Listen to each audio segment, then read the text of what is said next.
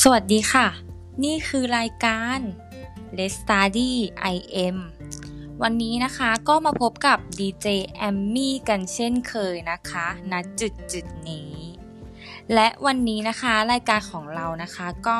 จะมีแขกรับเชิญนะคะ และเราเนี่ยก็จะมาสอบถามดีเจตีหมวยยิ้มกันนะคะว่า ถ้าอยากเก่งการตลาดระหว่างประเทศอย่าง Blue Elephant ที่ทำให้ผู้ซื้อยอมต่อคิวภายใน 3 ขั้นตอนง่าย ๆ เนี่ยมีอะไรกันบ้าง ถ้าทุกคนพร้อมแล้วนะคะ ก็ขอเชิญดีเจตีหมวยยิ้มเข้าสู่รายการเรากันเลยค่ะ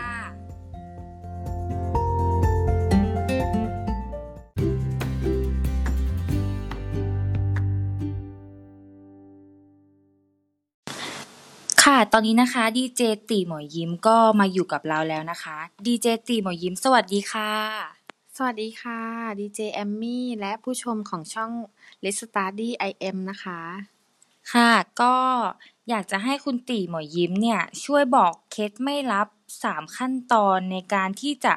ให้ผู้ซื้อเนี่ย ยอมรอต่อคิวซื้อสินค้าของเราหน่อยได้ไหมคะ ได้เลยค่ะ ยินดีมากเลยค่ะ ก็คือนะคะอย่างแรกนะคะ เราต้องทำรสชาติให้คนต่างชาติเนี่ยสามารถรับประทานได้ โดยการที่เราจะต้องศึกษาก่อนค่ะ ว่าคนในชาตินั้นๆเนี่ยรับประทานรสชาติแบบไหน และนิยมทานอะไรเป็นพิเศษค่ะ และซึ่งแต่ละประเทศเนี่ยก็จะมีการรับประทานอาหารที่รสชาติแตกต่างกันไปนะคะ ยกตัวอย่างเช่น ประเทศไทยของเรา คนส่วนมากจะชอบรับประทานอาหารรสเผ็ดและรสจัดใช่ไหมคะ แต่ก็มีชาวต่างชาติบางประเทศที่ไม่รับประทานเผ็ดค่ะ ไม่ชอบอาหารรสจัดอย่างนี้นะคะ ส่วนตัวของดิฉันเองเนี่ยนะคะ เคยไปรับประทานอาหารที่ร้านหนึ่งในประเทศอังกฤษนะคะ ตอนที่รับประทานเนี่ยก็รู้สึกว่ารสชาติอาหารในประเทศเขาเนี่ยจะอ่อนมากค่ะ จะยกตัวอย่างอีกอย่างหนึ่งประเทศนะคะ ก็คือพวกประเทศอินเดียค่ะ ซึ่งคนในประเทศนี้นะคะ ชอบรับประทานอาหารพวกเครื่องเทศต่าง ๆ มาก เราก็ต้องปรับรสชาติให้อาหารถูกปากคนในประเทศนั้น ๆ ด้วยนะคะ อ๋อค่ะ ก็เดี๋ยวข้อที่สองนะคะ เดี๋ยวไปรับฟังในช่วงต่อไปกันเลยค่ะ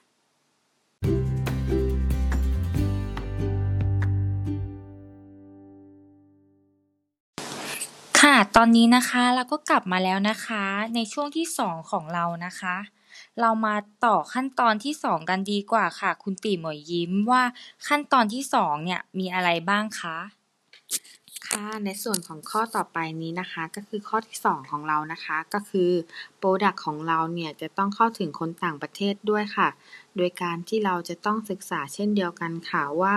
แต่ละประเทศส่วนมากมีรสนิยมแบบไหนชอบอะไรเป็นพิเศษ จะยกตัวอย่างพวกชาวต่างชาติที่เป็นฝรั่งนะคะ ส่วนมากจะชอบอะไรที่เป็นไทยๆ พวกลวดลายของไทย พวกมวยไทย ลายกระหนก หรือลายไทยๆอื่นๆนะคะ เราก็ต้องดัดแปลงโปรดักต์ของเราให้น่าสนใจ แปลกใหม่ก็จะดีมากๆ ยิ่งขึ้นเลยนะคะ ก็อย่างเช่นที่เขาชอบซื้อของไปฝากพวกเพื่อนของต่างประเทศอย่างเงี้ยค่ะ สมมุติว่าเราไปเที่ยวอย่างเงี้ย คนต่างประเทศเขาก็จะแบบว่านึกถึงคน นึกถึงว่าประเทศไทยก็จะเป็นพวกลายไทยอย่างเงี้ยค่ะ เขาก็จะชอบซื้อไปฝากเพื่อนของเขาที่อยู่ประเทศเดียวกันนะของเขาอะค่ะ โอเคค่ะ ต่อไปนะคะ ข้อที่สามเนี่ย เดี๋ยวเรารอไปฟังในช่วงต่อไปกันเลยค่ะ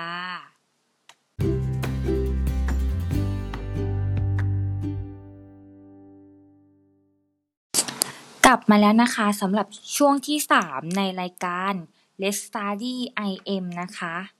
คุณตีหมวยยิ้มคะ ข้อที่สามเนี่ยมีอะไรบ้างคะ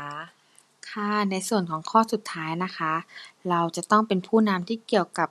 อาหารส่งออกของไทยในต่างประเทศค่ะ โดย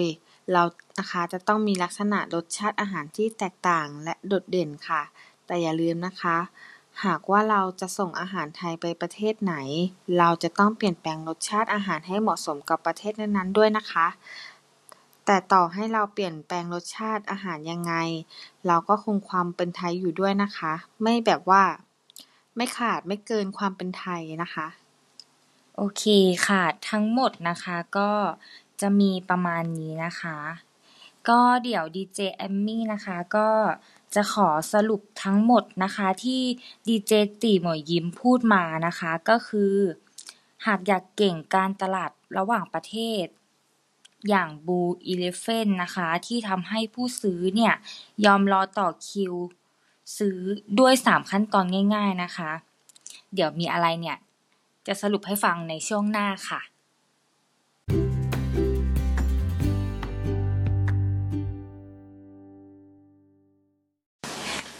กลับมาแล้วนะคะ ก็คือจากช่วงที่แล้วนะคะ ที่บอกว่าจะสรุปให้ฟังใช่ไหมคะ ก็จะขอสรุปเลยแล้วกันนะคะว่าหนึ่งเนี่ยเราจะต้องทำรสชาติให้คนต่างชาติกินได้นะคะ ส่วนข้อที่สองเนี่ยก็คือ product เนี่ยจะต้องเข้าถึงคนต่างประเทศด้วยนะคะ ส่วนข้อที่สามข้อสุดท้ายก็คือ เราจะต้องเป็นผู้นำเกี่ยวกับอาหารส่งออกของไทยไปต่างประเทศด้วยค่ะ และการสรุปทั้งหมดนะคะก็จะมีประมาณนี้นะคะ แล้วเรานะคะก็ไปพบกับช่วงต่อไปเป็นช่วงท้ายรายการกันเลยค่ะ